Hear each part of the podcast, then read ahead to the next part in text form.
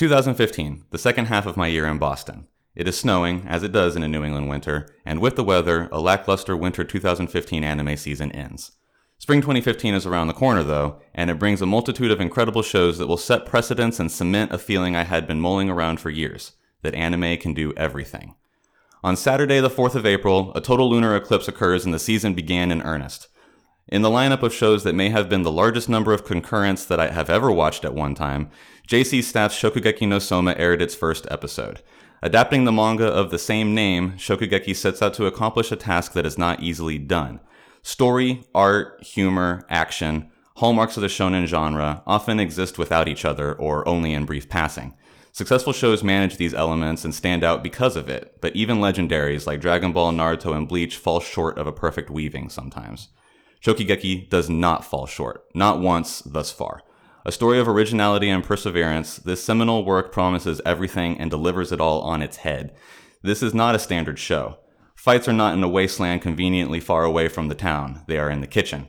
Special laser beam moves are dishes invented on the fly, and while the adversary is still a classmate, they are fighting for the same goal as you are at Totsuki Academy.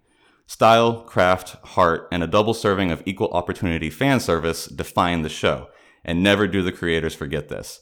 In a world where we expect to intake content that sacrifices some pieces for others, Shokugeki shows us that we can have our souffle and eat it too. I'm Will Hedrick. And I'm Jordan Schaffer. And this is Dog Ears and Timestamps, an anime podcast. Yeah, dude. We did it. There's another anime episode, this time uh, minus the guest that was on the first anime episode that was ever done for this show, and plus regular co host Jordan Schaffer and recurring guest Kenneth Garman. Hey, how's it going? Uh, Dude, good. Thanks. I'm doing great. Um, what'd you think? When'd you watch it? Uh, I watched. I started watching this season Saturday, so two days ago. Okay. Three days. Yeah, two days ago. Uh, I thought I thought it was all right. Honestly, like I, it was weird to me going from not watching it, or like it was a year ago now that we watched season 3 mm-hmm, Season, mm-hmm. and I feel like it was a weird stopping point. It was yeah. season three, and then to start right into season four, like already in the second bout or whatever was going on. Mm-hmm. I was like completely just jarred. I had to go back and watch a couple episodes. Mm-hmm. Yeah, it was uh, whenever you were saying uh, earlier, Jordan, uh, that you realized that you were only like six episodes into the third season when you uh, started watching to be ready for this uh, episode. Uh, I thought that's probably kind of perfect because, like Anna just said, the third season ends in a weird spot Yeah. uh, as far as like continuity is concerned. Right, uh, to be able to just pick up at the fourth season a year and a half later. I've really, uh, from between airings, I think it was two years. It was. Um, okay. It is. It would be. It was difficult to do for me at the time. Yeah, I could definitely see that being weird. Having just like have it go seamless between the 2 Mhm. I, I thought for just like a brief moment, like, oh, that's kind of a weird spot to stop, but a really cool Mhm. place to start because we're like right in the heat of all this stuff. Right. hmm Um, I also thought it was cool how they spaced out the whole first year over these four seasons, just because I don't know, like I always go one to one, you know, like Harry Potter, one year to one book, you know, just like that's, Right, in my mhm. mind, that's the way it is, and so I was already thinking like.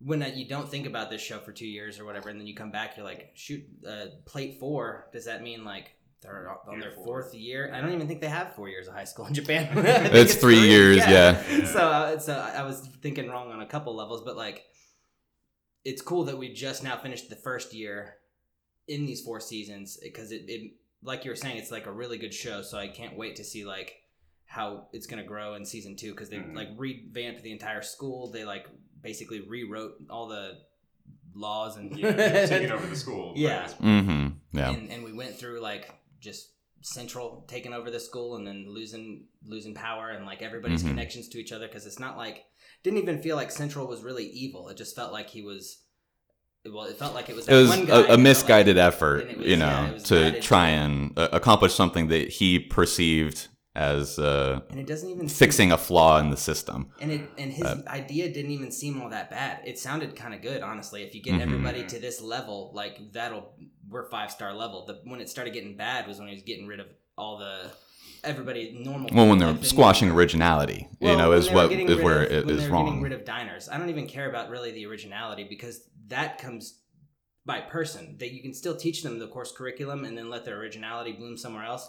I only had the problem. But that was the exact opposite of what they were instituting. Their whole thing They were getting was that they were getting rid of originality. You follow getting- the recipe. This is what gourmet is. Right, but they they also ever since the beginning they let people with talent shine through. Like that was always Well, yeah, in the academy period, but Well, what? that was always a thing, even with this new leader within in uh, Central. That's the only reason like it even worked because, well, I mean, y- Yukihira, like he of course wins everybody over by like egging them on, like no, try the food or whatever. Like, are you Mhm. scared?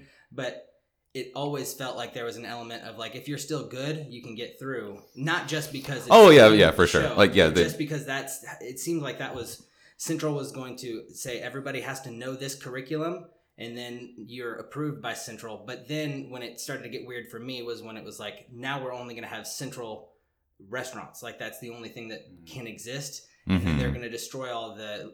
That's when I guess I could say the engine in, uh, individuality and stuff like Yukihira Diner that one would have closed down, and all these other obviously great spots would have like any hole in the wall, you know, Right, place yeah. would have shut down. So I mean, I still think like I think that if they had just stuck it to the curriculum at the school, it would have been jarring but doable. You know, Mhm. they could Right, have raised mhm. everybody to some. That's how a real school would be. They would raise you to this curriculum level, not just let everybody go off wild and challenge each other and learn from from battles. Like right. this school doesn't make sense with the way they do it, but the way but it, was going to it makes to. sense with its student body though because its student body is full of uh, aspiring chefs that can do things that nobody else can and so as you know it, in this fantasy world Right, yeah. it's a it, it works as a school and it works as an idea for education uh, where they can uh, you know kind of hone abilities and skills and ideas Mhm. uh, you know, by getting education from people who have done it before, but they're all in, you know, in one, you have to be incredible to even get in. Mhm. Uh, it's like insanely difficult to get into the school. Uh, and so the, inherently they're already elite. And so, and, and they're also all, uh, able to bring something different. And that's what makes the school such like a, a prestigious and kind of beautiful place is that it fosters an idea of doing things your way. And that the school that does that? Yeah, it's the. Feels more like the kids to me. It just feels like the group that we're. it's a mutual relationship where you know they the both the, institution and the student body feed off each other and make that environment. I mean, but they didn't in season three. It was Central took over, and it didn't let them do that. That's what I'm uh, continued I'm, I'm talking about the original idea of Totsuki. That, that that's what it is, Well, and that and then Central comes in to shake that up. I mean, it just yeah, it just didn't feel like the original idea was even that like set in stone because it sort of seemed like they were going loose leaf with everything. I mean, they outright say that it is. Yeah. Uh, th- th- mean- there's a there's a bit when Senzain Domo, uh, the the former head before his uh, Right. son-in-law comes in, Mhm. uh, says this is what Totsuki was founded on, and he basically says that. It, it- that's basically the statement. Um, but in any case, uh, to bring people into the know who might not watch the show, uh, Shokugeki no Soma is an anime about a culinary academy, um, and it follows a specific uh, character, uh, Soma, uh, Yukihira Soma, who uh, is kind of like this uh, your standard character. Uh, you know, you're kind of like a mm, what's the word that I want to look for? He's kind of like your tramp and lady of the tramp, lady and the tramp. You know, he's like kind of like rough around the edges. He is irreverent. He doesn't have any official education when it comes to culinary arts. Uh, he just ran the The diner. with his dad, uh, who we at some at a point find out is like uh, this legendary chef, uh, you know, world renowned, uh, dominated Totsuki whenever he was there before he left. Um, I mean, he was only second seat, so and didn't uh, dominate. Didn't dominate. And Yukihira uh, ends up being forced to go to Totsuki by his dad because his dad decides he's going to go on a journey. And uh, obviously, you know, as we know with hindsight, uh, uh, Joichiro, his dad, uh, knows that he wants to send him there so that he can learn because it's time for him to learn like he did. He didn't think that he could teach him anything anymore at the diner. Uh, and so Yukihira kind of just comes into this school that's established. Uh, he, uh, it's like a, an academy system where you can start there in middle school. He's transferring in in high school. So all the characters that we see have already been there for three years and are established in the student body, know the ways, and he comes in and is just like, eh, I'm going to be number one. Uh, fuck all you guys. Like, y'all haven't run a diner. Y'all don't know what cooking is. That's interesting. I didn't. I, sh- I probably should have realized that, but I did not realize that they were could have been at the school for a couple years before. I sort of thought it was like a high school that you had to get accepted into, Mhm. and I thought that they all kind of got accepted in, but they had been like I thought. I sort of thought he came in partway through the semester, which I think, which is obviously what you're saying makes more sense. That uh, that he came in, you know, three years after basically everybody else that had been Mhm. in for a while. But uh, yeah, I thought he sort of just busted in half like partway through the semester, like you know, like you know, and then he's Yeah. sort of shown everybody. He transfers in for the start of the first high school year Cool. uh, for his class. yeah, Um, and I don't know that all of the characters that we uh, end up knowing have all been there for the three years of middle school. Right. Maybe like the Aldini brothers transferred in two years into middle school or something like that. It doesn't outright like as we get the character introductions, it doesn't outright say he's been here for three years, he's been here for two years, anything like that. You know. Uh, but I, I know that Megumi has been there for the three years of middle school. I'm pretty sure. Um, uh, so it, it's I think that it can be assumed that every everybody that we end up seeing has been there for you know at a minimum a couple of years, and then Yukihira comes in and you know turns everything upside down. yeah.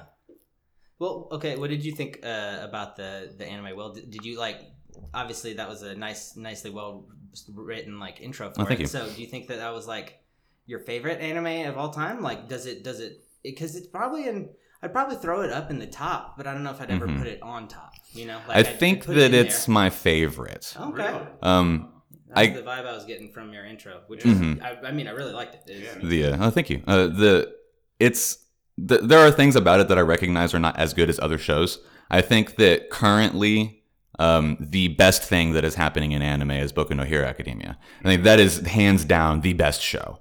Uh, might possibly be one of the best anime, objectively speaking, of all time. yeah. Um, there are other things that obviously stand out, uh, you know, Ghibli films and, uh, you know, all sorts of, you know, legendary, uh, you know, a, a phrase that I always use whenever we're talking about things, cultural touchstones of anime, um, you know, Cowboy Bebop, things like that will always be on top and always be referenced for all time. Uh, but I think that My Hero Academia is up there. Yeah. Um, Yeah. And I, I, it, and while I know that that is a better show overall as a package from an objective standpoint, I am consistently more excited for Food Wars. Nice. Yeah, it's very cool. I mean, uh, so what do you think, Kenneth? Where does that like rate on your sort of scale? Honestly, like I I feel like I, I loved it when I started watching with Will. Uh, I feel like I'm starting to like cool on it a little bit. is it for? Is it like Mm. the long wait in between seasons, maybe, or is it just the, I- is it it, the like- premise of the show? Like, I think a losing little you? bit of the, the premise of the show, just how everything comes down to like explaining what they did.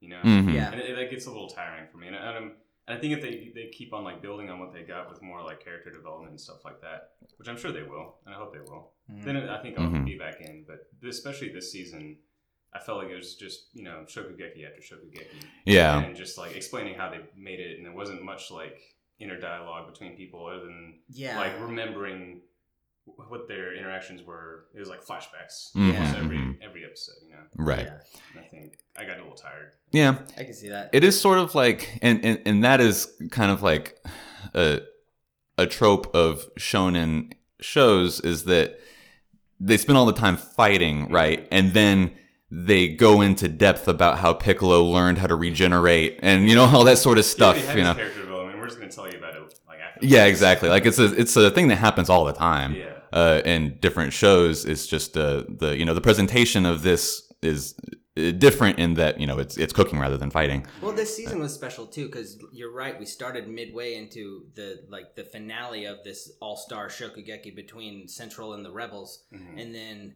that's all we did the whole season. Yeah. Like the last Mhm. episode had a lot of wrap up, and it had a lot of like kind of nice things. Like Megumi Mhm. got to go on her journey, and we got to see her Yeah, learn a lot, was and, and stuff like that. That that was more prominent in the other seasons. I think Yeah.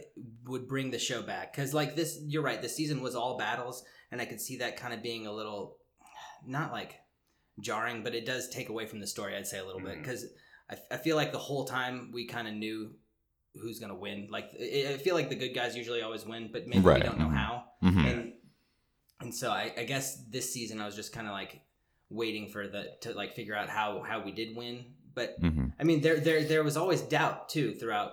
I, I just I still Mhm. had faith that it was like a classic shonen and that we'd win in the end because uh, Soma is not like the most interesting guy. You know, he's like he's basically like how, what, what Will and I have described a lot of times now in in all of our like you know uh, like books and uh, anime that we've watched. It's just like it seems like everything revolves around one simple character and everybody around them. Well, they're often a vessel for the viewer. Exactly. And so, I don't know. I, I got that here too. You know, it's just that Mhm. he was kind of simple and just like you were saying, like this last season was just like all fighting and no real growth for anybody else. So it just sort of felt like a Mhm. kind of simple season. But um, I don't know. I, I really like the show all in all. The only thing is, is like, and I always have to say this disclaimer when I tell people about the show. It's a little embarrassing to get like caught watching. Because Yeah. like, it, it, it's not like you could somebody could walk in and be like oh what the like i get exactly what's going on. Like because a lot of times they'll be tasting food and then like you know somebody's shirt will fly off it, it, because of how amazing it is. It'll blow their it'll blow, knock their socks off basically Mhm. you know but a lot of time it's very sexualized and and I mean, I don't care because it, I'm used to that just from a lot of anime, but it's one of those things that like I would want to watch on my phone if I was back home at my mom's house. You know, I wouldn't Right, say yeah. like, hey, can I throw this up on the TV? Mm-hmm. And uh, but I wouldn't do that with my hero either. But like, I would be more willing to be like, hey, mom, watch this. Uh, th- Right. Check out this cool power from this show, rather than. hmm Um, and the other thing I think I really liked about this show, not to neg it, you know, because it because that's like a small detail, like a small little thing. Because I enjoyed Mhm. it all, all in all, but you know, it, it is a little embarrassing to get caught. But um, the other thing I liked was how they were able to implement a sort of superpower element to it, like not really a superpower, but like. I, I hate to say quirk because that's from the other show that we're getting, you know, but like it's just everybody has their own sort of special talent Yeah. and uh, there's the god tongue there's the um, the guy that could mimic I forgot what it was called uh, Tracing. tracing yeah Mhm, yeah. trace and uh, so that was pretty cool and then there's that little girl with like the I I don't remember what her power was she it felt like she had a power but I couldn't figure it out. She like has an inherent knowledge of what's cute, Yeah. oh okay and she's a patissiere, so she you know makes desserts and things like that. oh okay Uh, but But yeah, some of everybody kind of has like a like an individualistic skill set. and some of them did seem kind of almost like well I mean the the trace that's pretty that's like superhuman you know like that Right, yeah. that was what that There's was- definitely things in the show that are uh, supernatural. Like Erina's that god tongue is, you know, Oh, yeah. obviously like probably, probably the most unreal thing in that show. You don't think something like that could exist? That, that- I feel like that Just would exist before palette. tracing. Yeah, perfect palette. Maybe not innately knowing all the things without Mhm. training, because I think that's kind of what it, it insinuated that she knew everything like from. Oh, birth, from like- birth, yeah. There was But, uh, like she was I like feel suckling at her mom's breast and then commented that it lacks depth. Like, so, so yeah, it's just like an inherent ability. Yeah, so that that's obviously like that. I don't think that could happen, but Yeah. I feel like maybe there probably is a, a quote unquote god tongue out there that could maybe break things down. But hmm um, It's sort of like it, it, like obviously there's probably like an individual out there who has a better palate than anybody else on the planet, right? I'm sure there's somebody like that can copy. just like in the same way that like there's there's an individual out there who is the largest person on the planet there's an individual out there who can jump higher than anybody else on the planet like all these things exist by nature of existence Mhm. um, but for it to be like a defined thing that you have a perfect like a, an objectively perfect palette and everybody can recognize that ability as being set in stone that yes you have the perfect palette and nobody will ever be better than you at that is in- That's pretty cool. impossible Oh, yeah. Yeah. You can't quantify that, you know, taste Right, is yeah. subjective. You know? Yeah. Like, mhm. that's I love the fact that she's got like the best taste. So they like in uh, I guess it was season three that they were doing it because she had just moved into the like the dorms with them. Mhm. It, they were like all running their meals by her, and she's like, "Well, uh, hopefully you took my advice and wait, you didn't do anything I said." it's just like, yeah, because I, I I don't want to do that. I want to do it Right, yeah. way, and that was I don't know. They they know what would be quote unquote like perfect, but like it's predictable, I guess you know. And Right. That's kind of the whole idea behind the show is that it's not pre- like they're doing the unexpected and the extraordinary. And uh, I Will and I were talking before the show about um, uh, the, an episode where they were cooking venison, mhm. and um, it was really interesting just having worked with venison like a lot recently, and just like I was paying real close attention, and uh, you know he was facing off against the number one seat, and uh, and it was an unofficial shokugeki, but it was like he was cooking backstrap, and then um, Soma was cooking like a piece of the thigh. And uh, he did something he learned like from I think season two, where he minced up the onions and uh, garlic or something, and he and he like s- lets it sit Mhm. on it and like uh, tenderize the meat by Mhm. like breaking it down. It, they they Right. explain it in the show, Mhm, but mhm. um, the other guy just had a better cut from the animal, and then like it was like the harmony of like the sauces. I don't know. That was it was just really fun to watch. That. I don't remember why I brought them up, but like it's just I don't know. It's, it's fun watching them go through all the different things with uh, with everything. Do you think you'd ever try any of those recipes with them? Yeah, actually, I was trying to. I was uh, I was looking up the recipes, and Will said that there are some online, and uh, I don't I don't think all of them are on there, and I think that Mhm. they're coming out with a book, or if they don't already have it, um, f with the recipes in it, because Mhm. it I saw that you could could buy like the official cookbook of uh, shokugeki, so. Um, it just the one recipe I did look up. It said uh, sixty minute prep time, thirty minute cook time. I was like, oh my gosh, for almost for a meal that might be impossible to cook. You're I mean, yeah. um, but yeah, we're, I mean, we were talking about the. Oh yeah, I remember why I brought up this venison meal, just because um, they did something that I don't know if you can do with venison, but obviously, I mean, I, th- I guess you can do it, but Mhm. The way they they wrote it into the show, Will was kind of.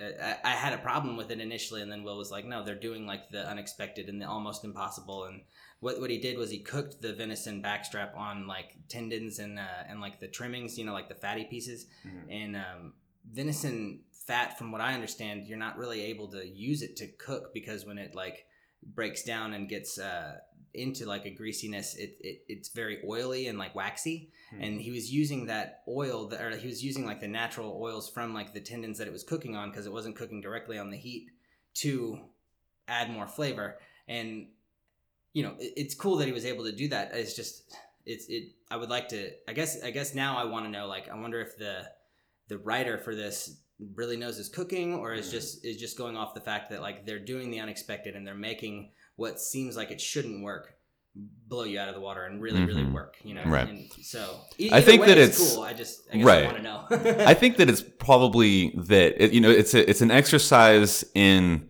displaying uh, the practical element of the theory. Like they, you know, by the books and you know on paper, all these things are possible, Mhm. But it would take somebody near superhuman to be able to pull it off correctly. yeah And that's what these kids are: is that they're near near superhuman cooks in an animated series that can do all the things that you know a, a regular person would have uh, uh, all the difficulty in the world trying to do uh, with a team of people. You know.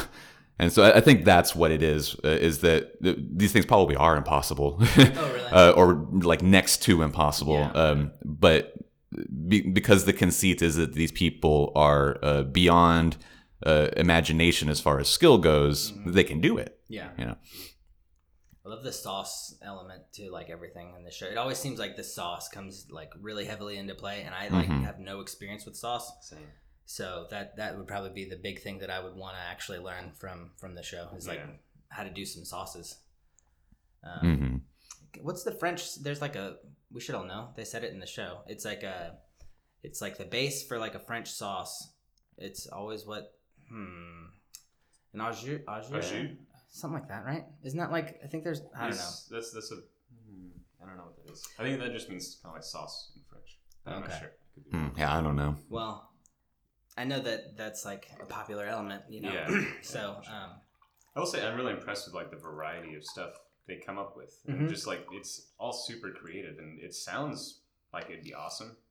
And it's Never not just Japanese cuisine either. Yeah, they, they go through a lot of different types. In of fact, they seem to shy away from featuring Japanese cuisine, except for the couple of scenarios where the character in question specializes in it. You know, Yeah. oh yeah, um, like Isshiki's uh, friend or childhood friend, uh, the yeah, the Soba girl. Uh, Mhm. you know, her and Isshiki are from like uh, very storied, prestigious culinary families, and uh, and so that's their specialty is Japanese cuisine. But they're like the only ones. Everybody else.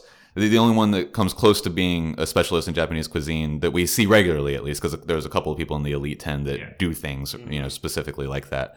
Um, but even then, like the the uh, the sushi guy is just he just makes sushi. Like he, he that's pretty much all he does. Yeah.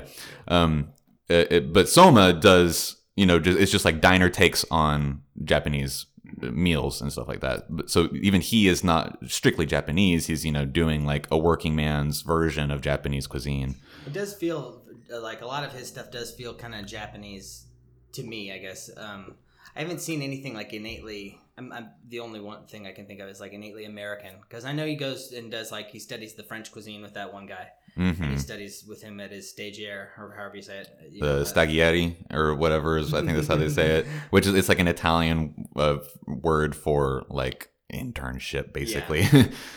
I feel like there's just not that much American like gourmet food. You know? yeah, I, I, I can't. Yeah. What would- what would like barbecue. gourmet- Yeah, yeah. I feel like he's done. That's like, kind of like the only thing that like we created. Like we created jazz and barbecue. Like that's all America's done, you know? Yeah, I'm trying to think of the only thing that I can think of is I- it was like a burger. like I'm just imagining Yeah. burgers. And I don't think they've made one in the show. I know he And that did. might he, not even be American. Is it? Is he did one of- he did uh, this it's just ground meat. I think Yeah, that it comes from. I think it was originally a German thing. Yeah, there. I, thi- I think there was like an Earl like that made the sandwich. You know, like that, Oh, like, yeah, that's like the put it story, Yeah, yeah, and then, and then uh, that's probably the birth of that too. you know?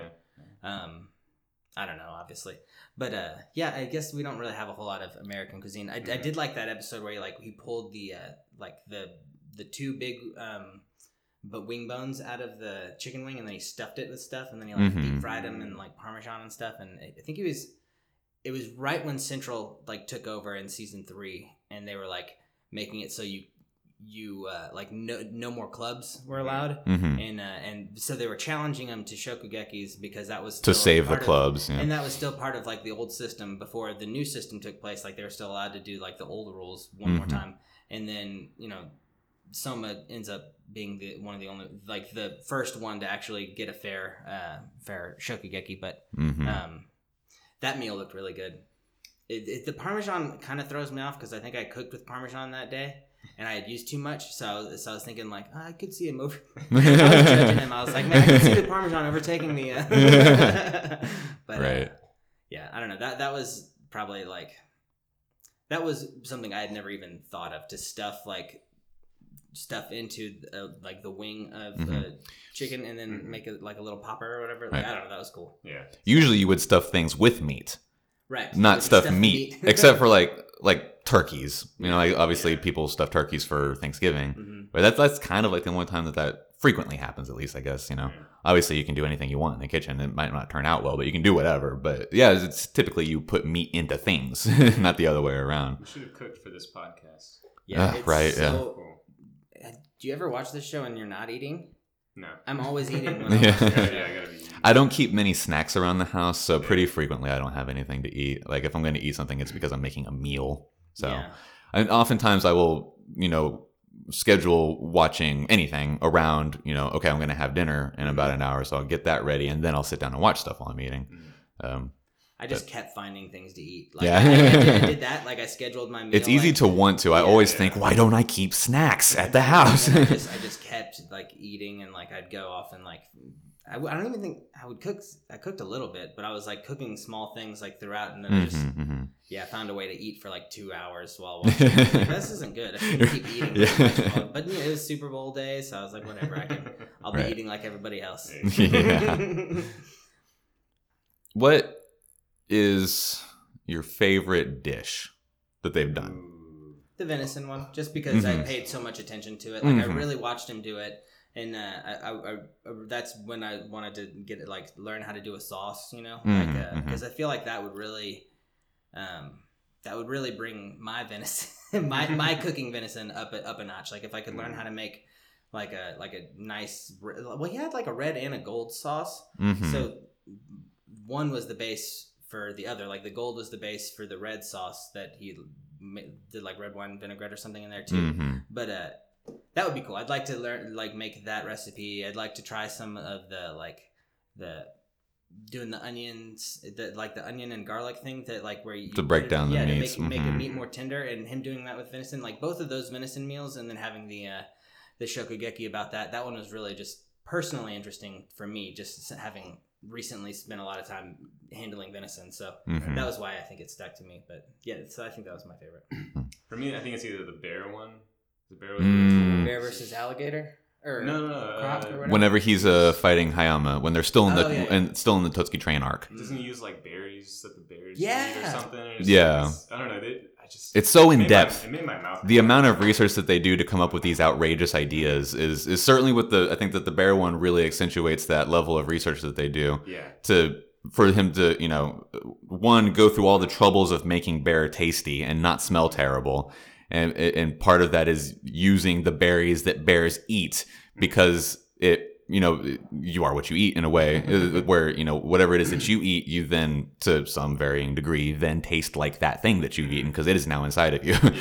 So Uh, those flavors are just like complementary. Like Right, functional. You, you know, mhm. there's a bear that um, is like like a rare uh, bear that you can eat. That's it's called a blueberry bear, and it's a bear that is gorging on blueberries right before hibernation, and he's eaten so many blueberries that it tints the fat and the meat a blue, a bluish Oh, color. like like eats so- flamingos and shrimp yeah, yeah, and and so like that's it. So it's that's a real bear out there. There's also like the even lesser, less common like avocado bear. It's like a bear that like goes through these valleys and that's the kind of bear like, I want to be I want to be an avocado. bear but yeah, the blueberry bear is like it's it is a real thing, and Mhm, mhm. um, I've seen it on like Meat Eater. I've seen him talk about eating it, and I was just that would be that was kind of cool because like that bear ate so much blueberries that it like you know it it seeped into the meat. Mhm. But um, I have also heard of bears like when you know during like the salmon run or whatever, like they eat so much fish that the bear smells fishy. Like, and that would that would honestly kind of gross me out. I think I've never had really an issue recently, as of the last couple of years, with like a quote unquote gaminess because I don't treat anything as being gamey. I treat it as like that's just what the animal tastes like. I'm used to Mhm, right cow, um, cow eating corn. That's what I'm used to eating, Right. and and even grass fed cow is different tasting than than yeah mhm. you know corn fed cow. So just I try not to think of the word gamey because it has a negative connotation, and every time it gets thrown around in this show, it just it it like they made it made it sound like bear bear meat smelled bad. I don't. I've never I've never skinned and butchered a bear, but I the only bear meat I've ever heard of that smells bad is the fish one. Hmm. You know, the one that ate a Mhm. bunch of fish. So I, I know they're filling to appease the masses, but like dealing with a bunch of wild game and cooking wild game, I, I don't. I don't like the word gamey, but I can't. Mhm. I'm not going to change. That, that's not like a complaint for the show. It's just it's that that is just something that I have I've thought about a lot. Mm. I like that that bear me- meal was cool. Yeah, yeah. That one. That one is either that one or the seafood ramen one from like the first season, or I think from the autumn elections Yeah. yeah that was a really good He episode just threw like Really? every kind of seafood in the ramen. It was like super spicy too. I think. Uh, hmm Right? thought he had like a bag of. He always ends up having like bags of. Well, there, snacks there was something. another one though. I'm not talking about the one that uh, you has Yukihira hmm that he did. It was the, the seafood guy with the red. alice's like Oh, assistant Yeah, yeah, who yeah. he, like goes psycho when he puts his headband Mhm, on Yeah. Nice. Forgot about was- that. Yeah.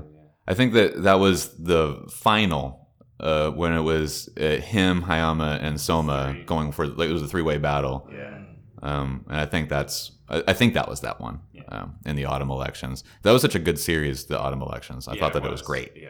Um, that's probably the there, there's a lot about the train arc that I really like, but I think that the autumn election arc was probably my favorite series of episodes. Yeah. What was your favorite meal? Uh, I it, it, I think that it's the um the bear as well. Yeah. I think that that episode there's uh, there's so many things about that episode that are great. Um, or the I think it's like two episodes really. Mhm. Um, you know, because it's a it's a, uh uh saving Hayama from Central, uh, you know, reminding him who he is and all that sort of stuff, and you know, go through that sort of like character stuff.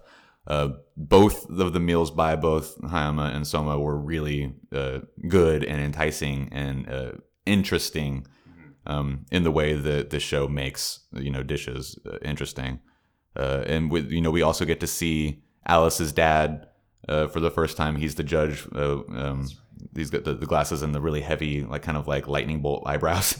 yeah. Uh, and that's it's also an introduction of a new version of the um, the ability that the uh, uh, Nakiris have, uh, where it- for the longest time we had only seen uh, um, Erina's grandfather just go bare chested uh, whenever something was so good, but then uh, Alice's dad, who I can't remember his name right now, his version of that bloodline trait is that he makes other people's clothes explode off. and it's just like really interesting to see uh, that because it's just like stupid, goofy stuff. It's weird that you know you they, show all those like orgasmic moments where everyone's Mhm. clothes are ripping off, but it's not actually ripping off, right?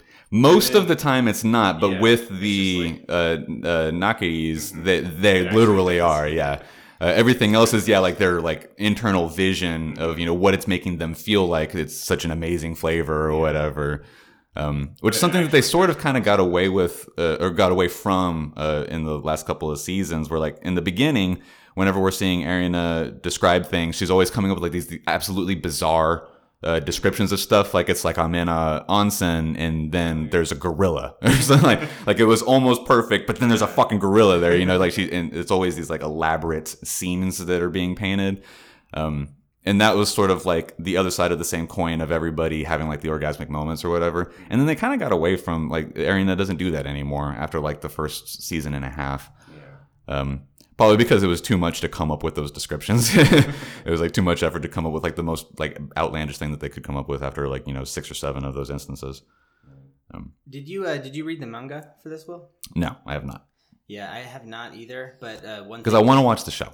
Is yeah, what it is. The show's the show's awesome, and the, the one thing I guess I just wanted to say about like like giving the show a little more props is like I noticed in season three, like the intro and the ending change have like partially through. Like Usually that's what happens every cour. So whenever you have like a 12 or 13 episode, uh, you know, like a, a cour is a 12 or 13 episode uh, segment. And in like the third season where there's uh, 24, 25 episodes, that's a two cour season. And typically, uh, almost universally, I've never seen it not be this way. Whenever you enter the new cour, you get a new intro and ending. Well, this one had something at the end of season three where it changed like the last three episodes is when I Mhm. started noticing. And I mean, I guess if that's the end of the cour, then maybe. But it was like it was um, Sometimes they'll do it for effect. Yeah, and well, it fit in perfectly with what they were talking about because it was all about how uh, Yukihira's dad was. It was like the the flashback episode for him talking about his time at the university and where how like uh, he he was just like he was having a great time learning how to cook and like Mhm. he was having fun cooking and then he took on that uh, that team shokugeki on his own and he sort of almost got full of himself where he was like unbeatable and then he wasn't having fun anymore and then uh, it, it showed like the imagery of him like traveling through a desert and like some hmm messed up clothes and like really struggling and, and then like by the end of the episode he's like i wonder how you know yukihira so i don't think he would have said yukihira that's his last name uh, i wonder how soma would have done doing Mhm, this mhm. and uh, and it just shows basically him and soma in the same clothes that his dad was in but he's got a smile on he's not as tired Right, he's just like mhm. he's he he never loses that uh, that passion for creativity and Mhm. and, uh, and growth and the fun in cooking, you know. And um, and then right after that, the ending credits were them going through like in weathering the the the storm like together. It was Right, like that mhm. story again, and I was like, man, and it was like them like laying side by side, and that was like the ending for the next couple episodes. hmm And I was just like, man, that's cool. Like, I don't notice that normally with uh with anime because a lot of times I'll skip I'll skip the intro and Mhm. the ending and and and that one was just one that I was like, oh damn, that's cool. Like that's they put a lot of extra work into it. I thought, you know, I, Yeah. I guess I guess I didn't know either that um that's a common thing in anime that they'll have like the through different like arcs they'll have different endings because I know through different seasons they'll have different endings and stuff, Right. but I never noticed like in you know mid season. So this was like one of the first times I noticed that and and. Uh, Mm-hmm. it was right at the end when a big thing happened, and it was like you know wrapping it up in. A, it's almost like the the ending song was just kind of trying to give like more justice to like the scene that happened, and it's just it was really cool. It was really well done. hmm There's one of my favorite things that happens in anime is when they then reprise the original opening song. Um, Mm, and like in uh, Shokugeki's case, like the opening, the the opening sequence for the first season is by far the best. Uh, that song is great. The opening is great. It sets the stage uh, and the tone of the show like perfectly. Uh, and there's a point at in, I think it might be in the third season, maybe it's in the second season. I can't remember, but there's a, a, a bit towards the end of the season where something's happening and they do another thing that is one of my favorite things in anime is whenever this uh, episode or the season is ending and they don't show the credits they just start playing the music over the top of what's Yeah. happening Mhm. and it's like you know it just it, it's like really emotional and all that sort of stuff did that but in this- in this season. Hmm They'll definitely. It, it, it happens a lot whenever something extremely dramatic is going Yeah. on, you know, and they need that extra two and a half minutes of runtime to Uh-huh. be able to get apart what it is, you know, across what they're trying to get across before getting into the next episode. Uh, but there's there was a point in the third season where they do that. And they reprise the original opening song, and I was like, "This is just the greatest like thing ever." I love that kind of stuff. Um, and that opening, like I said, is the best of the rest of them, and a lot of them are also really good as well. But that one's just so good. I think that it's a, a perfect, like, distilled moment of the entire series. Uh, it, it is that opening, in my opinion. Yeah, I'm trying to think. I think I know the song, but it's it's. I'm sure when it like it came on, it made me just as happy because I know that Mhm. exact feeling you're talking Mhm. about, like of just like when they play it over, and it's dude, that's a really that's always like a cool scene. hmm Yeah. What did y'all think of the the ending? Like how they won and, and how all that went down? Because like it was it was partly like they won because of that dude's power to blow everyone's clothes off. Mm-hmm. So that was I thought it was gonna be kind of like a throwaway joke, you know. Right. But then he like Is you know like it was pretty cool. betrayed by his base instincts. Yeah. Like he he he knows that it's a great dish. Mhm. Uh, in his mind he doesn't want to admit it because it goes against everything that he's trying to accomplish by you know with central and uh, eliminating originality. Because his whole thing is that uh, he was uh, Joichiro's uh, you know kohai and really respected him and saw the fall that he went through you know being the constant pioneer and being alone in that and how it like broke him apart. And, and so he was like i don't want anybody to ever have to do that because that ruined him as a chef Mhm. and we should all continue to want to be chefs or whatever. Like you said, he's got like you know uh, benevolent intentions. Uh, he's just misguided, Yeah. um, i- and so you know it, it goes. It's against him to see his daughter do these original and you know rebellious things against him, but he knows that it's an incredible dish, and so you know his clothes exploding off like just betrays him, and you know that's how they win. I thought that it was a really good ending uh, for the season. Um, hopefully not for the series. The, manga has completed. I'm not sure how much further ahead it is than where we are in the season right or the series uh, right now. I was a little um, worried because it felt like a series. It, it does feel sort of like an ending. Yeah. It's kind of like, I mean, the thing is, is that Run the school. it can. I think that they can get away with making it feel like an ending because it is an ending of sorts, where you know we get through the most major conflict that has happened so far in the series. We're also sending off all the third years, like Rindo and uh, uh, what's his name, uh, the number one seed. I can't remember his name. White hair. Uh, the like they go off because they've graduated now, and you know they're going out to do their thing. Other third years, you know, graduating like uh, uh, Isshiki. Um, so it, it it is an ending because we're losing characters and we're going to get new characters presumably. Um, and then our main characters, uh, at least as you know, like our main three are uh, Soma, Erina, and uh, Megumi. They're progressing on to be second years now, and they're kind of running the show. Um, so it, it That was does. kind of weird that. Uh, That's what's her name? Erina. mhm. Is the, like the director now or something? Yeah. That's, that's kinda weird. dumb. well, like because it has to be someone from the Nakiri family But she's still a student. Eh, But why? Why does it have to be? Yeah. because it's like a, it's just the Because it's tradition. Because that's dumb. Yeah, because well, in the same way that uh, like you know the, the Patriots are probably always going to be owned by the Kraft family. You know, I don't get that. But they don't. They don't. Own, they don't own the school though, do they? Or do they? I don't think that they do. Yeah, so I don't. I don't. I didn't understand why it had to be her. Well, because it couldn't be uh, now that um, her dad has been removed from office, uh, and It couldn't be they grandpa. Yeah, because he was already at one point and failed, and so he was like, you know, like I, I failed to maintain and let this happen. So you know, like the code of honor, I'm not going to then try to you know take the spot back or whatever. Um, Alice's father is uh, got like his research facility in uh, uh, Finland or wherever it is, and so he's busy doing that. And so she's next in line. Yeah, It just it seems silly that she's still in school. and Now she's like the director. I that's feel like that's probably the. I thought it was gonna go to the to Soma's dad's friend, or the the 3rd Mhm. guy in the, the group. Oh, don't um, what he does, but he owns like some huge. He owns, yeah, he industry. he's the head chef at uh, the uh, Totsuki Hotel. Okay. Um, reason I was Dojima thinking- Senpai, the Yeah, yeah. Uh, bald guy who's always wearing a brown suit. yeah, um, he's always stretching in the bath. uh, I I mean, who's the? I thought for a second that it was going to be Joichiro. I thought it was going to be Soma's dad. I th- yeah. I didn't. Yeah. I didn't And then whenever they explained that, like, no, it's a, it, you know, the director is always a Nakiri. I was like, okay, I get it. Yeah, I, I kind of took that as like the director had always been, not like it has to always be a Nakiri, because that just that's kind of weird to me. I don't know that I, it's not like a huge complaint. I guess it's, it's Yeah. just it. I, I agree with you, Kenneth. I think that um, her being in school still and then being in charge of the school is very weird. Mhm. like Yeah. I don't think that that Mhm. makes sense uh, academically for one. So like she like if like if I ran UT and then I also was going to school there, like I would definitely give myself a diploma. Mm-hmm. You know, like Right, But yeah. of course, yeah, I'd probably get an honorary diploma if I was o- elected the owner of you know the University of Texas. So like mm-hmm. I don't know that.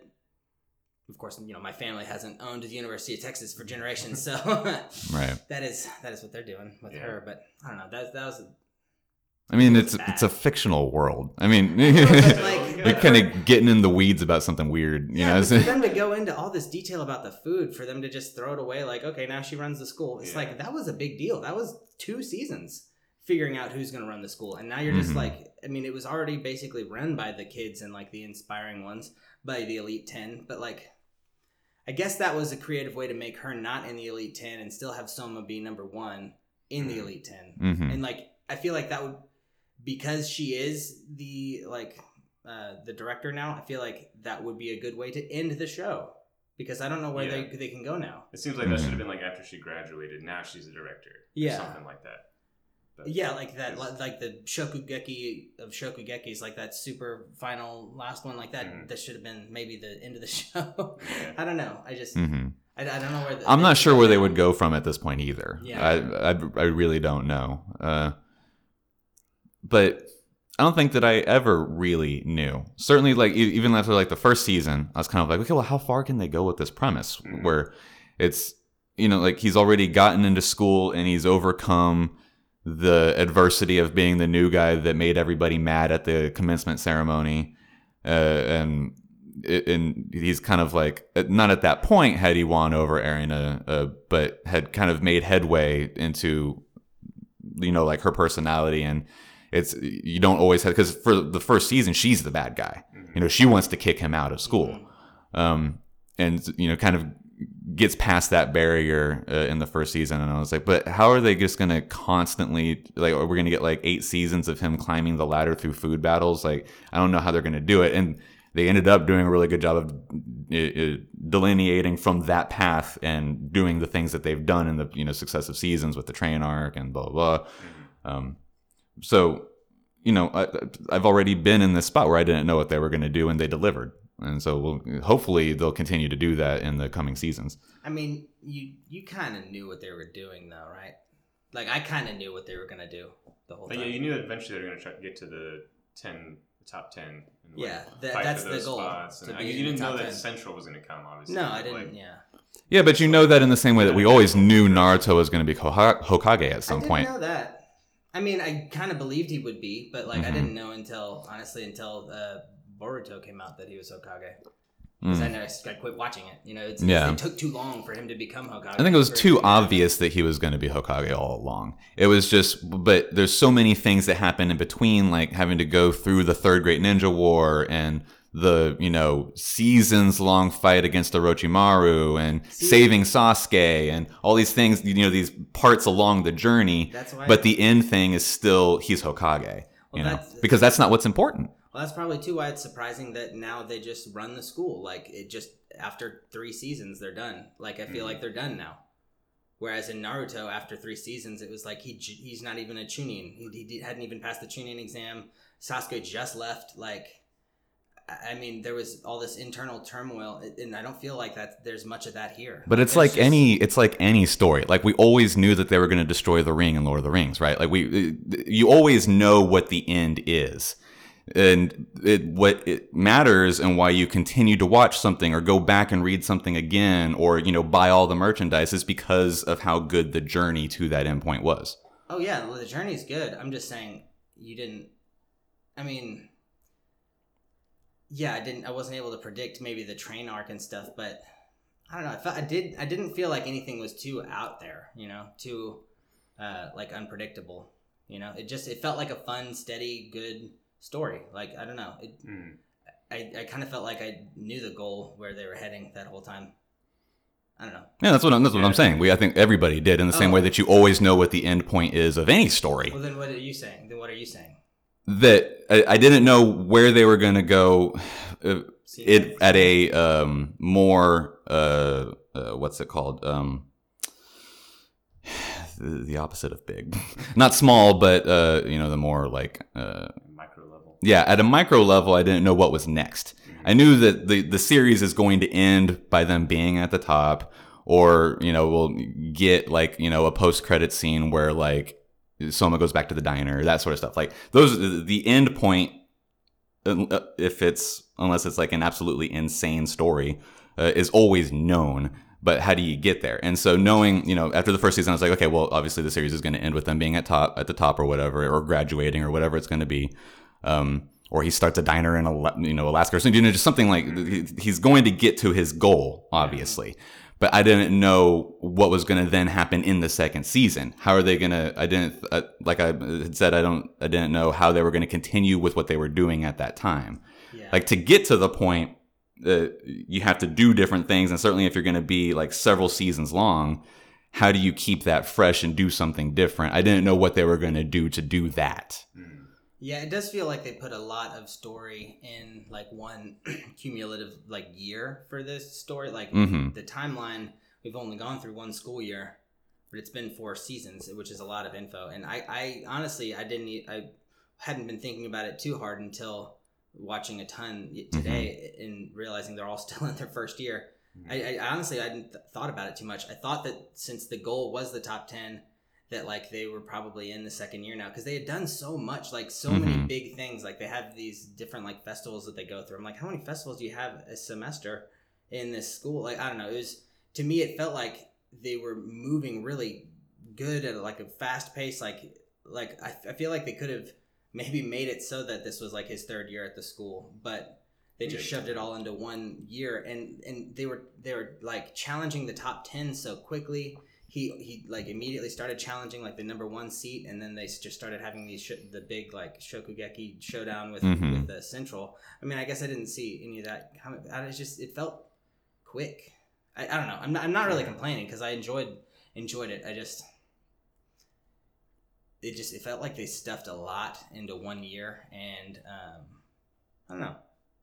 Yeah, I'm curious just like where they go from here. Like I, I don't know if they're gonna be able to keep it interesting going forward. If they're already at the top, like what's the next thing? Like the first year is gonna start challenging them, and I don't know. they Is run that- into a new prodigy prodigy yeah, I don't know. I, I feel like they can't. They're not gonna be able to stuff as much, like you're saying, into the second year as they did the first year. hmm Um, I think I would be kind of happy if it ended right here. Honestly, Yeah, it would be fine. I don't think that we need to see the entirety of their high school career. yeah. I mean, I would Um, like to see like the, your, the ending you were describing, where he like opens up his own diner or something. You know, that'd be really Yeah. cool. That's definitely like a post credits of the series finale sort of thing. You know, like be like all shows, uh, you know, anime or not, you know, you you get the wrap up and you see where everybody is, you know, ten years down the road or you know, however many period of years. Mhm. Uh, so, that, so we'll definitely see something to that effect whenever it's all said and done. Yeah. Uh, but I think that I mean, it, it really could be done here. I don't. The, the manga is completed. Should we check? I don't know how much further it is. Um, I don't. That's the thing is I don't want to check.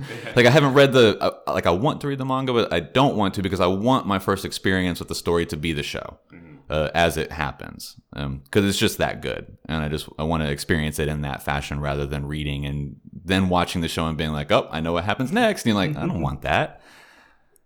See, I, I honestly I don't mind doing that too much because exactly what you're saying, like the journey to the end goal is always Mhm. fun, and I and I don't, I don't mind getting it like side by side like that. hmm But yeah, when you want your first um, experience for the show to continue to stay Yeah. the show rather Because you only get one first time Mhm. experiencing something, you know. And a lot of times I would go back and reread the manga to see if I could get more details or Mhm, whatever right. because I was I was not happy that it was over. like Right, I, was, yeah. I was satisfied, you know, but I was just was it on a personal level. I was like, man, I want more time with these people, hmm and uh, and so I would always kind of seek out. That's I think how the manga started for me. Just manga reading started Mhm, just mhm. because I, I got obsessed with certain shows and I just wanted to keep going. Right. Yeah, I think that if it does continue, it won't be at the school because there's nothing left to do. And it's not like Yeah. the name of the show is called Uh, school. Like the, the name of the school is called Shokugeki. It's like all about food battling, you know. And they, Yeah. they can do that anywhere. Yeah, it would. Yeah, that, that would potentially be interesting to have like an adult years.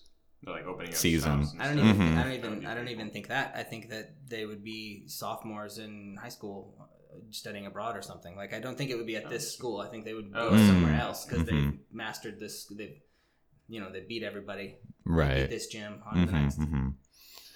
Yeah, I really don't know.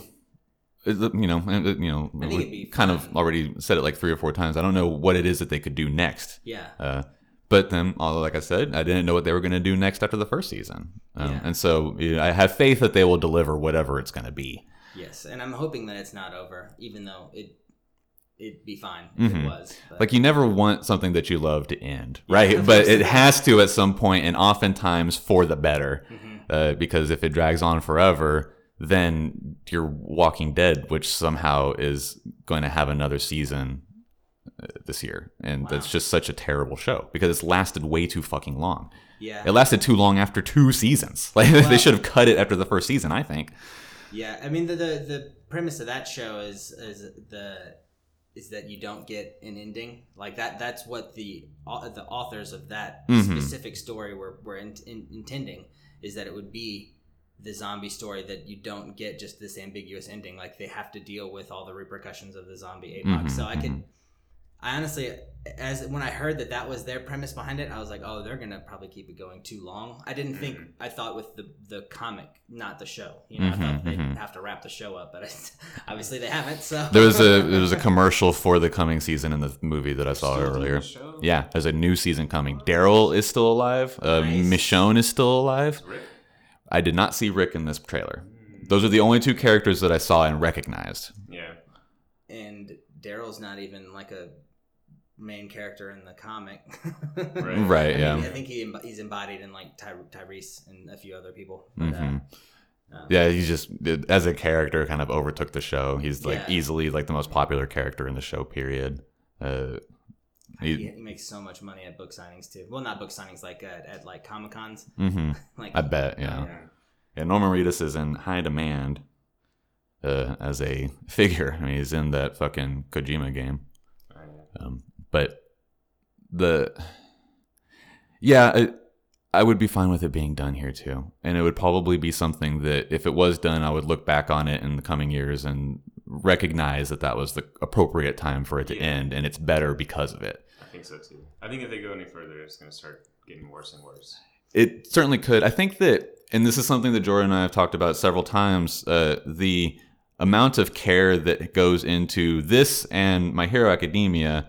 Is sort of unparalleled in the shonen landscape because they aren't committed to having to have an episode every week like Naruto. mhm.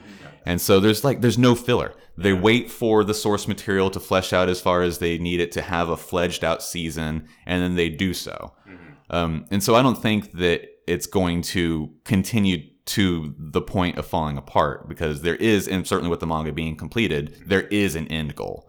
Uh, or or an endpoint story wise. Um, and so they would have to, if they decided they were going to continue on, they would then be creating new original content for that purpose. And I don't think that they want to start. I don't think they want to get into that. Yeah. Um, the it not having to focus on needing an episode every single week. You know, fifty two weeks a year like Naruto and Bleach did before it was done. Uh, shows that they there's a level of care and dedication to the project uh, that I don't think that it'll come to that.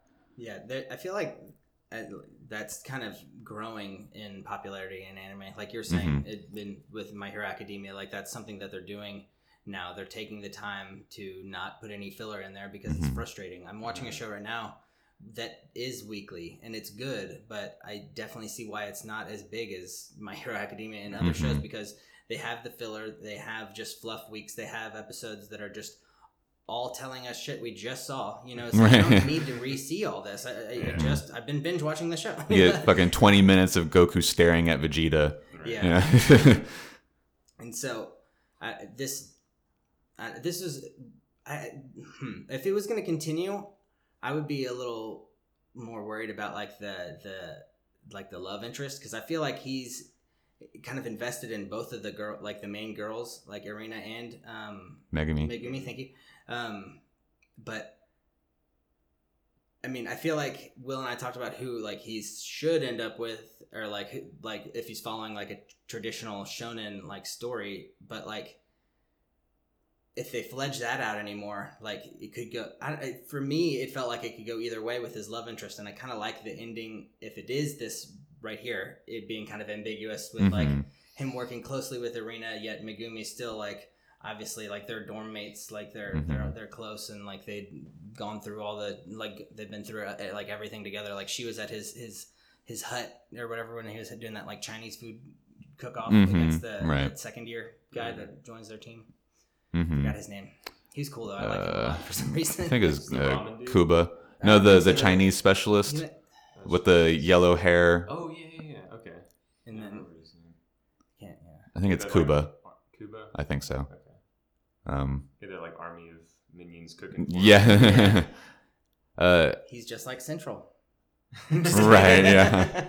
um, who, who do you who do you like best uh, among the women? Like who do you think? Uh, who's best girl for Kenneth? Uh, Rita. For- Yeah. yeah. who's best I- for the show? No, I, I feel like the show would probably be like Soma and Erina open up their shop together or something. They work together, creating new ideas, always button heads, you know, Mhm. to like improve their creativity. And then Megumi would be, I think, the, the love interest. hmm That's what, and that's what Jordan and I were talking about uh, earlier. That I think that if you know to reference the most popular thing that has ever happened anime wise, Naruto. I think that uh, the the uh, insinuated structure uh, of the character relationships in this show is that uh, Soma and Erina are like your Naruto and Sasuke, like they're rivals. They go like they, they work together and like accomplish goals through each other and Goku do that Vegeta. sort of stuff.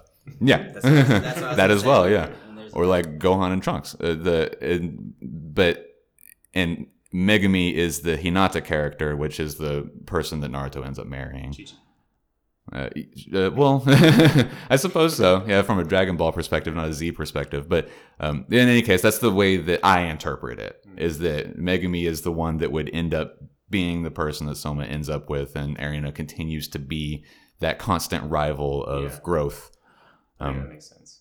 and then that they provide in the same way that a lot of shows do, not even just anime, but like movies and stuff like that. Uh, they provide hints and clues at everybody having different uh, conflicted feelings about each other and like what does that mean or am I in love with him? You know all that sort of Yeah. stuff. And definitely Erina experiences that a lot.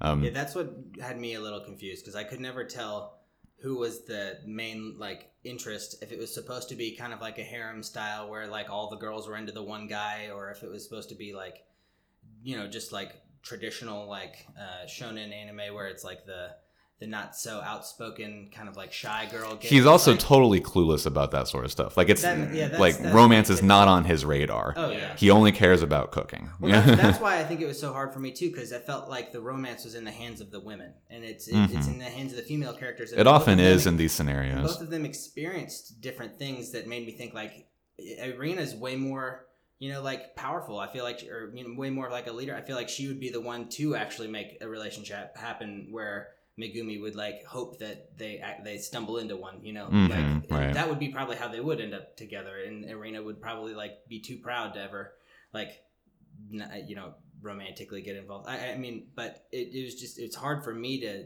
see it i guess from the outside looking in like Mhm. who who is like the the intended um end love interest you know like Mhm. um I, I, I agree with that. I think Erina is the more like realistic mhm. uh, one, or part like should be the, the love interest, but I, I think story wise, it, like it just kind of makes sense hmm going the other way. And I think because she matches him so well in all aspects of their characters, Mhm. She who? Erina. Okay. I think because they match so well in all aspects of characteristics, that is why they wouldn't end up together. Mhm. Because she has to continue to be the piece of steel that he sharpens against, and uh, the other way around as well. And for them to enter into a romantic relationship, story wise, uh, that doesn't flesh out. I mean, it worked well in um, Sword Art, right? Like the main Mhm. girl and the main, like this badass girl and this badass dude, like Yeah. they got together because and they were both strong, independent. Like it's not like he ended up with. Yeah, but then they push Asuna to the side until the most recent season, and she ends up not doing hardly anything for several seasons. yeah, And that would be th- that's why typically now obviously somebody could do it successfully, I'm sure, in the same way that anybody can cook the fucking backstrap on top of the tendons. Like you can, you know, these things are possible and can be done. Very difficult to do so. And generally speaking, whenever you then take your secondary main character who originally was there to help prop up the main character and the other way around as well, if they then enter into some sort of like uh, enhanced relationship, one of them is going to suffer character wise.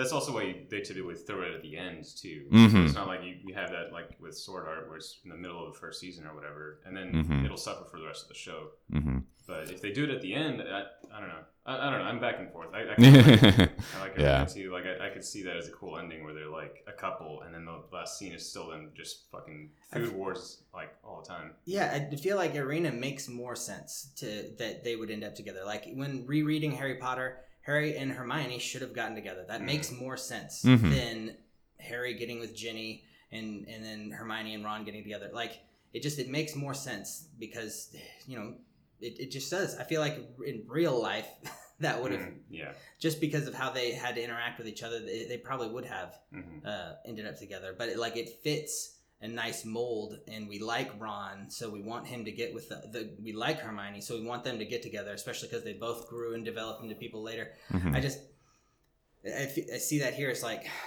I, I like Megumi. I just don't think that they would ever actually like. Uh, Soma is so into cooking that like he would need somebody to just sort of like upend like they would either I don't know I even feel like the accidental scenario that I said where they would accidentally kind of end up together. I feel like it'd be more likely that he would end up doing something romantic accidentally with uh, Iz- Izumi because like I feel like they're challenging each other and there's like that heat and that friction and that and she and Megumi's just such a pushover hmm that I just like in Naruto, like he probably shouldn't have gotten with Hinata. Like that doesn't really make that much sense to me. Like she's such a pushover, and like I never saw them get together, but like I, I just can't imagine him just being like, oh, now I'm into this pushover. No, like nobody cares unless like you know she grows a lot as a character, which she has, and she goes and she studies abroad, and that was the whole end, end scene where she grows as as a person too. But it's it's hard for me to see them ending up together realistically, but like anime format wise, it makes sense that they would end up Mhm. together. I don't know. It's It's just that template that it's dumb for me to want realism in anime because all of it could happen in any way that it happened. Like there is no like there is no mathematical perfect thing for love. You know, it's so Mhm. it's, it's silly for me to even pick it apart as much as I am. But um, uh, I, I feel like there. I feel like it's kind of almost propping up that it's like it. It's like I, I don't know how to say it without it maybe coming off wrong, but it's almost like propping up like these weak characters. Like it's okay if you're on on, on the back burner because it'll work out. You'll end up with the right person if you just Mm. stay true. And it's like you won't.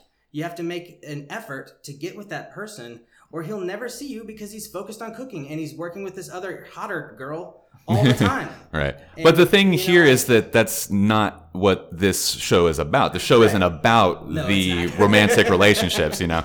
no, I know. They can kind of do whatever they want. He could end up with Alice. Right. And, you know, there wouldn't have to necessarily be any rhyme or reason. Like, you know, you would, as a viewer and a fan, you would want, you know, at least a serviceable explanation for why he would end up with Alice. But the, it, at the same time, it kind of doesn't matter because that's not what it's about, anyways, you know. Yeah, I guess I guess it's just in my head. I feel like it's it's reinforcing into a into our culture.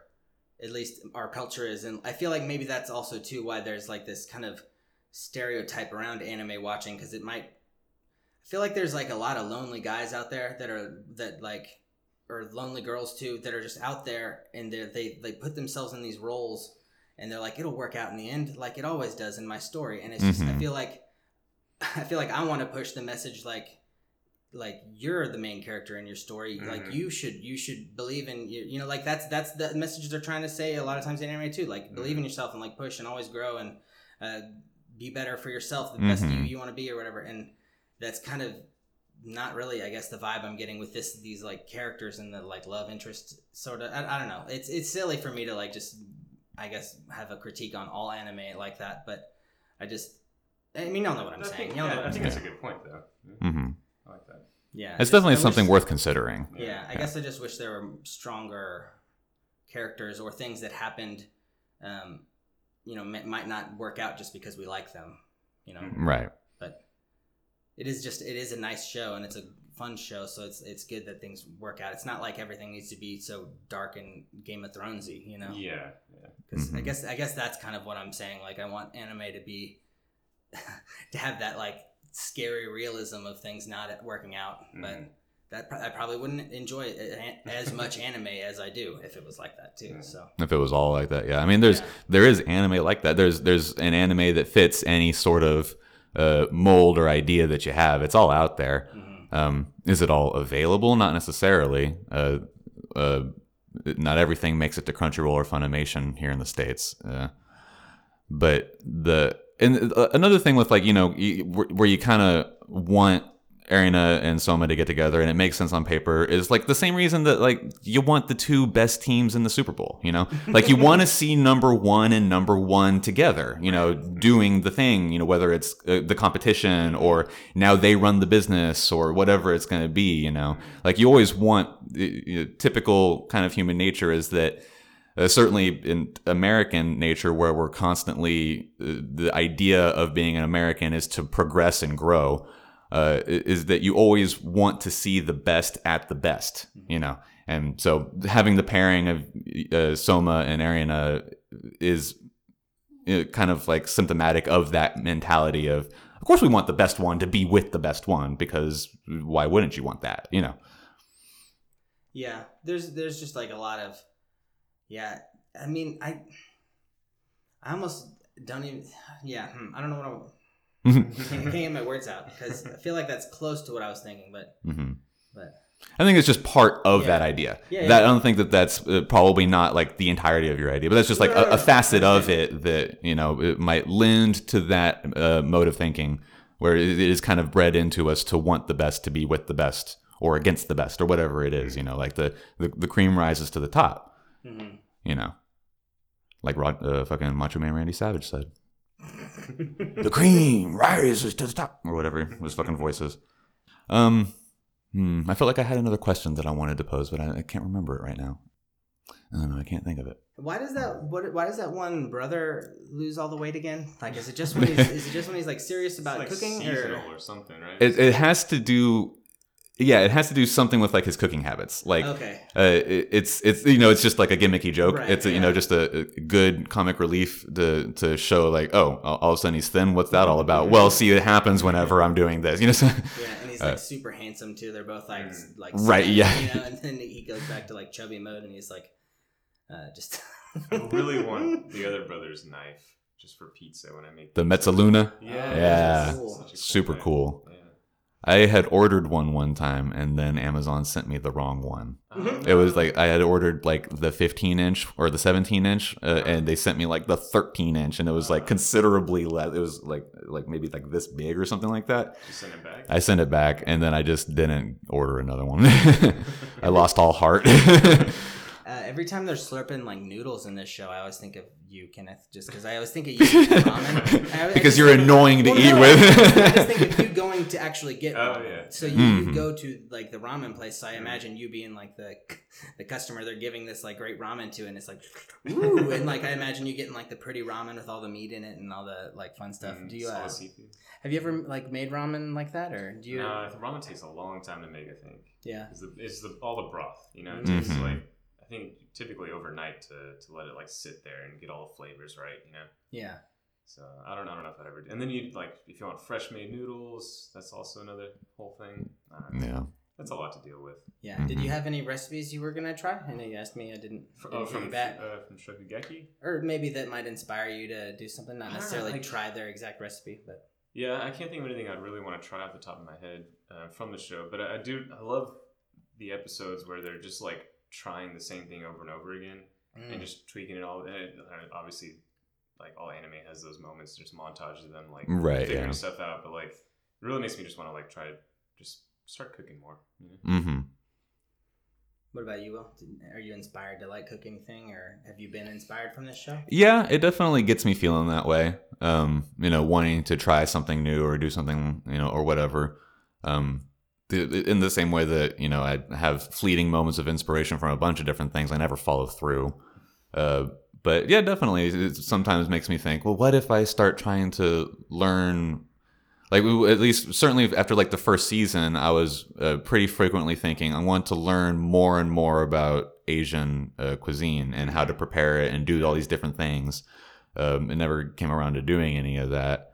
I did get a wok, and Oh, nice. I made stir fry like a couple of months ago. Um, just kind of winging it, uh, and it was okay. But uh you know, I, I wouldn't. I, I might have done that anyways. Mhm. You know, at some point, you know, because I always have liked Asian food, and so at some point, I would have made stir fry in my life. You know, even if only once. yeah. Yeah, uh, I mean, my only thing was the sauces. I keep thinking about those. Do you guys know how to make sauce? Uh, at a Very basic level. What It's kind of sauce? Well, I mean, I guess really kind of just anything. Um, because at, at its base level, you're just distilling down something. You know, you're re- depending on what it is, you might be uh, reducing like an actual like hard item, like the tendons in the you know the venison Yeah, uh, yeah, Uh, plate, like you were talking about. Uh, you you know, you're either reducing something and getting you know its uh, condensed version in a sauce, or um, or you just you know basically like blending liquids and like pretty much every time that you make a sauce you cook it you know you simmer it for a very long time and it you know uh, evaporates off the liquid component of it so that it gets thicker and all that sort of stuff and obviously you can do it a million different ways but that's at, at, you know at, at its core that's kind of what sauce making is Okay. you know from a starter's perspective Is that kind of what you did? Yeah, I mean it's always like reducing, uh, like you're saying, the liquids, like typically like some kind of like alcohol too, mm-hmm white wine or something. mm-hmm Uh, I feel like it's always shallots. Shallots are always in sauce. yeah Shallots. What's a shallot? It's like a, it's like an in between Oh, an like onion? an onion and garlic almost. You know, it's like a small onion. Yeah. hmm You can use it interchangeably with onions sometimes, but um, yeah, I think they just have a lot of flavor. You know. Um, yeah, we made we made like a I think like a béarnaise sauce one time for uh, dipping the steak. oh, nice. That's pretty good. That's that's actually what I wanted to like ask if like you had done something like with uh like to complement a meat because the only Mhm. I mean I've made gravy but I've never made like yeah like a dipping Mhm. sauce like that. That's cool. Mm. Made mustard one time, but it was stupid because the recipe called for yellow mustard, and I was like, that's, I was like, I have to buy Heinz Right. mustard to make this mustard. Right. That's stupid. that's Like, not that doesn't make any sense at all that's yeah, so it weird dumb. It was really good ma- mustard. Don't get me wrong, but like it was, it was just dumb. I was like, oh, that, yeah at that point you're not making mustard you're just adding something to mustard Yeah, Yeah, and, just yeah. which is fine, but you know, call a spade a spade. Like don't. Yeah, you just name it Jordan's mustard, fancy mustard, or whatever. But, Right. but don't say like I'm making mustard. I'm yeah. uh, yeah, you're creating a variation on mustard. Is Yeah. really what that kind of is. That that's hilarious. Yeah, and, and that's what was fun about this show is like, um, uh, your brother Kenneth told us about um that uh cell cells at work that uh that Mhm. that Okay. anime that was um well he was the one that told me about it I think Okay. Mm. um it and it's this anime where they're like they're inside the body and we're following around this uh this white blood cell and this um shoot And a red blood Uh, cell. yeah, the, red blood the main character that we follow more than anything is the red blood cell, but she's got the white blood cell friend that she keeps running into. Right. and he's like the uh and he's just like a, in a like a super awesome like mi- He's like a cop, like assassin. yeah. Like, he can yeah and that show's cool because like i was watching it and I, I feel like they're trying to teach you like all these medical things and that's like the fun little side note i think from this show is that i want to believe that like all the food things that they're they're talking about they've done research you know i, I mean the Mhm. show probably wouldn't have gone on as long as it has if it if they didn't do some sort If of research. if yeah if it was disingenuous, Yeah. then Yeah. it wouldn't sell. you know? Yeah. So so watching it, I feel like I'm definitely going to be thinking of things that they do in the show while I'm cooking, Mhm. whether whether I do the methods or uh, things that they do or not. Um, you know that that'll be one thing, but uh, I, I it's, it's fun when you can learn like secondhand in a show just because it's so interesting. Mhm. Like right. I can't. I don't know if I could tell you what I learned though, other than other, other than putting onions on meat. To make it So- break. but that's cool because it like they, they did like they explained this chemistry where like the onion broke down the meat Mm. to, like and made it you know more tender. So hmm um, yeah, the the the second watch of this show will be like like a study guide maybe. Not really, Mhm. but yeah, I'm sure I'll pay attention to more of the cooking things. You Should we start a cooking club? A Yeah. cooking club. I mean, that could be neat. Just our first thing will be sauce because that's what Yeah, I want. right, yeah. right. 'Cause I, I just need, I need more like consistency in my cooking. I, every, I try new things every now and then, but I always forget it. You know, a week later because I'm never Yeah. gonna do it for like another year maybe. Hmm So, I just I constantly just wing everything. yeah. Like I might look at a recipe just kind of like as a framework, Mhm. and like, okay, so the goal is to uh, break down the meat Mhm. and to put these things on it. And so now I'm going to go do it some other way. You know, like it's just kind of like that's how I get like the idea and like the structure of the you know the path I you know should be you know at least adjacent to, and then I end up just winging it and doing You'd something else. Make it in central. I wouldn't. The only time that I really follow things is now that I've got that Instapot. Like you have to follow everything with that because otherwise you're going to blow up the house, literally. So I, I, that's the only time that I like religiously follow whatever it is that I've looked up is with mm. the Instapot. Well, I'm definitely gonna look up some of the recipes in this, and hopefully I'll be able to get a sauce from it because I don't think I'm gonna copy the recipes because a lot of them are kind of You they're just foreign to me. Yeah, and Mhm. and they're a lot of them are just themed in, in ways that I've never seen. Like Mhm.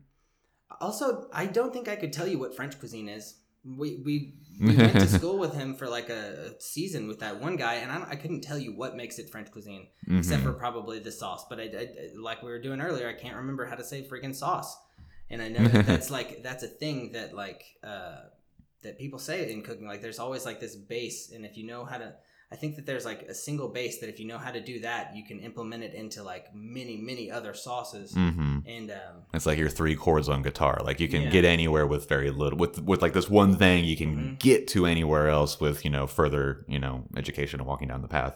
yeah, But that's like the starting point, Yeah. right? Yeah. do you know what French cuisine is? Not. I mean, it's it's like all just like snails and tiramisu, right? Like that's it. It's all styles too. Like it's not necessarily Oh, style, it's, yeah. You know, it's not like they only cook escargot or something. Right, Like, yeah, Like mhm. it's like they use a lot more sauces in Mhm. French. You know, they use sauces everywhere else too, but in French it's more about sauces. Um, I'm sure it's different spices that they typically use. You know? hmm If you like Japanese, I think Japanese don't use like powdered spices much. They use like um, liquids, like mirin, hmm a lot more to get the flavor, and it's all like marinated and stuff. hmm It's all it's all just different styles. You know, typically it's all meat and typically like rice or something. You know, Mhm. Meat and starch. Yeah, meat and starch. But yeah, Yeah. I liked in um just like maybe one of the last little notes I'll say about the cooking is in like I think it was in this is either at the end of season three or like right at the beginning of season four, but it was they uh, it was one of the shokugekis they did and they threw a ton of these chilies into um, the recipe. And it was almost Mhm. like overwhelmingly full of these red chilies and it made Right. Um, That was the alligator dish that Rindo Yeah. did. Mhm. um, yeah, and I.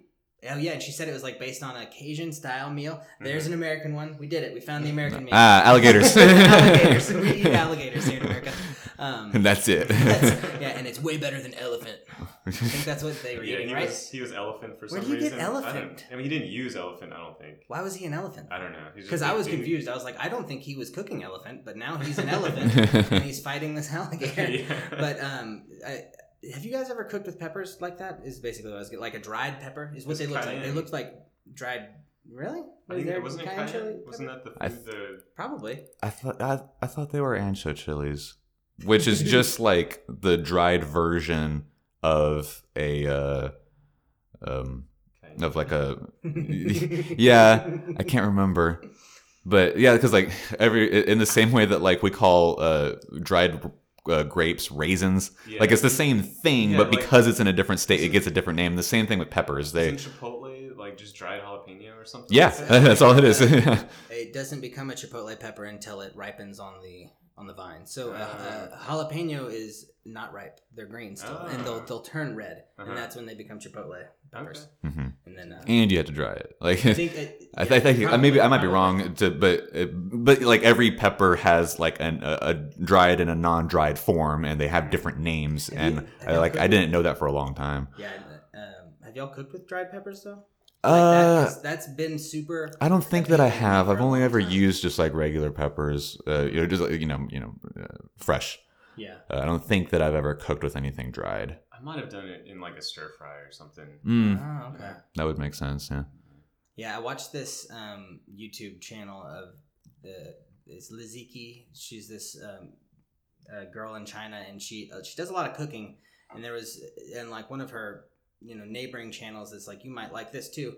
They they both it was another girl in another completely different area of China. Like they were you know and um, it just they they both were using these dried peppers and, and then when I saw them do it in the in the show I was thinking like man that's really cool I, I, I don't know how to do that at all like I don't Mhm. even I don't know how you would cook with one I feel like if you threw it on a, in a pan it would burn because it's dry like what's it cooking I always Mhm. thought there was that it had to do with the water like that I, I guess I thought there was a lot more with the water revolved around But usually uh, you would want to let it like steep, and then you get the flavor Really? out of the water that way. Like Oh. whenever I make enchiladas, Mhm. I do that with jalapenos. okay. Um, I'll, I'll like blend them up and or no, well first I'll boil them in the water and then uh, and then I blend them up and make them into like a puree and then I use the jalapeno water that they were boiling in uh, as like the base for um like the, the cheese or something. I can't remember. It's been a long time since I've done it, but yes, it's it's about sort of like distilling the flavor into a liquid. Okay, so you could yeah, so I guess you could take the dried enchiladas or whatever you're Mhm. using and throw it in some water and make, or you could. I mean, I guess you use dry spices that are all ground up in a bottle Mhm. already. So Yeah, I don't yeah. see you can just throw And just in there. um, like just peppercorn, you know, that's a that's a dried Now, spice. I'll just have to play with it because just watching this show and then that YouTube channel, just there's so many ways to like preserve food or use a preserved type of food, like just a dried chili pepper. It's just it's really interesting and hmm and just like them adding the element of smoke to a lot of things in this show, having it be like trying to use it as like a complementary flavor. I've only done Mhm. that successfully, I think. Um, and it being like an original intent behind it like once and it was when i made jerky not long ago and it, and it Mhm. was like i wanted it to have a smoky flavor and i left it on like this the pit for you know four or five four hours or something like that and then it did it really had a good smoky flavor and i was like that's cool i've never i've never honed in on the smokiness of the flavor before Mhm. and actually tried to get it but i could tell in that jerky and that was really cool so Mhm. um yeah i guess i want to do more like stuff like that just like Guys, we should do a cooking podcast. A cooking podcast. Yeah. cooking we, cat we learn like something new every week or something, and then we talk about it on the podcast. Oh god. I don't have time for that. By the way, it is au jus, I think, is what you're thinking. Hey, of, au jus. Or au jus, I don't know how you say it, but a it means with juice. a u space j u s Yeah. nice And ask my mom. She took French in high school. Parlez-vous français? I'm just kidding. um, yeah, I don't know. Uh, I don't. I don't think I. Yeah, I think we we got it. This Mhm. right. I think so. And I don't really know that I have too much else to say about it. Me neither. Yeah, what stood out like among the in the show? Like In the season or in the, in the, in the show? both. Uh, let's say this uh, season though, to Season. limit it down because it was a little. I mean, the battles were pretty much what this was. They, they this was definitely, I feel like they went through the battles pretty quick, which I guess there's so many they kind of had to. Mhm. But a lot of times, like they just started and right away they're like, "I'm ready," you know, Right. like mhm. the first contestant or whatever. You know. Yeah.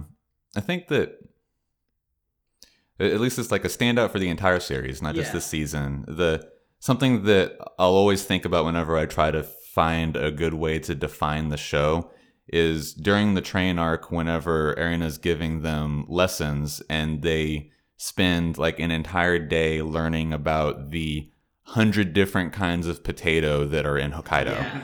and it's uh, such a great example of um, one the research that they do to have this knowledge to be able to make it come across properly in the show uh, and then two the spirit of the show where it's about um, learning how to do something that you hadn't thought of before uh, with the knowledge that you're gaining you know through this journey that you're on Mhm.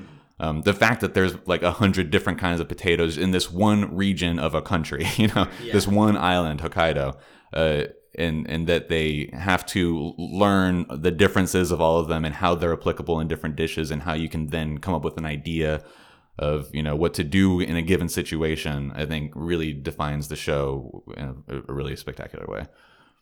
Yeah, nice. I like that. Sounds good. Anything for you? Um, I'm trying to think of like if I had to like pitch this show to somebody, like what would be the standing out characteristic, and um, it's probably just right along that same vein as Will's. It's just like the amount of like. I think honestly, I'd probably make it even more simple, and it's less about the anime. It's just that they, it's it's a show that they put all like a lot of time and energy into, a lot of focus, and they didn't do any filler. You know, and that's pretty critical for this show since Yeah. and since you're kind of learning, you know, some stuff as you go along. It's really fun because it's food.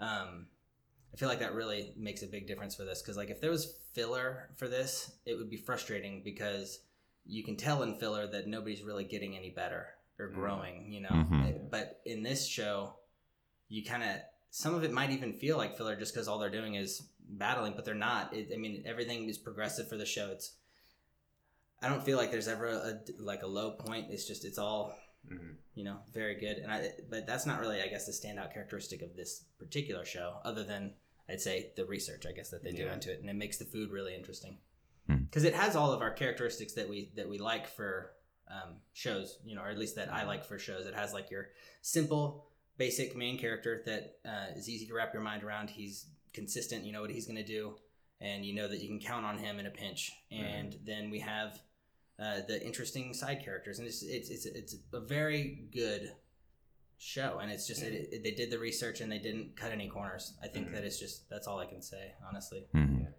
Yeah, for me, I think it's, it's the the humor is like the standout thing. It's just unexpectedly funny like all the time. Mhm. Yeah, that's true. Yeah. I am laughing a lot when I watch this. One. There's a bit like I think, and I think it's in the first season. It's when they're at uh, uh, the elimination camp at the hotel, Mhm. and uh, Soma's walking to the bath, and he runs into Erina, right? But like it's as the season is ending, and they are playing the opening music. Uh, but it's just Soma humming it. Like it's not even actually the music. He's just humming the tune, and it's Yeah. fucking hilarious. It's just such a funny uh, moment. Like they almost broke the they broke the fourth wall or whatever. Right? Yeah. They did it again in this the last episode of this season where uh, they're like, "Are you a new character?" like had Yeah. some random new person. Right. They're like, "No," and he puts his glasses on and it's the Uh, same guy. yeah. but yeah, no, I like that. That's it is unexpectedly funny, and that Mhm. that's definitely critical in in a show where it's so thought out and serious almost. Mhm. like Yeah. it's that's that's good. Makes it lighthearted. I like that a lot. Mhm. Nice. Yeah, they they weave in the components, you know, pretty seamlessly Oh, and yeah. perfectly. It's uh, it, just on the humor. This show is like made me laugh more than almost anything else. I think the show, the single show that made me laugh more than anything was The Devil is a Part Timer because it's just a fucking outrageous fucking show. But the the humor is you know 100 percent here. The- There's no element of this show that takes a back seat to another element Right. uh, which is like sort of something that I touched on on the intro uh, that I you know opened with. Uh, it, everything is there constantly. Mhm. Um, so it's, just, it's such a great show, uh, you know, which we're kind of uh, we're getting to the point of repeating. But uh, I, I don't know. Did I have anything else? Uh, I guess. Yeah. Me neither.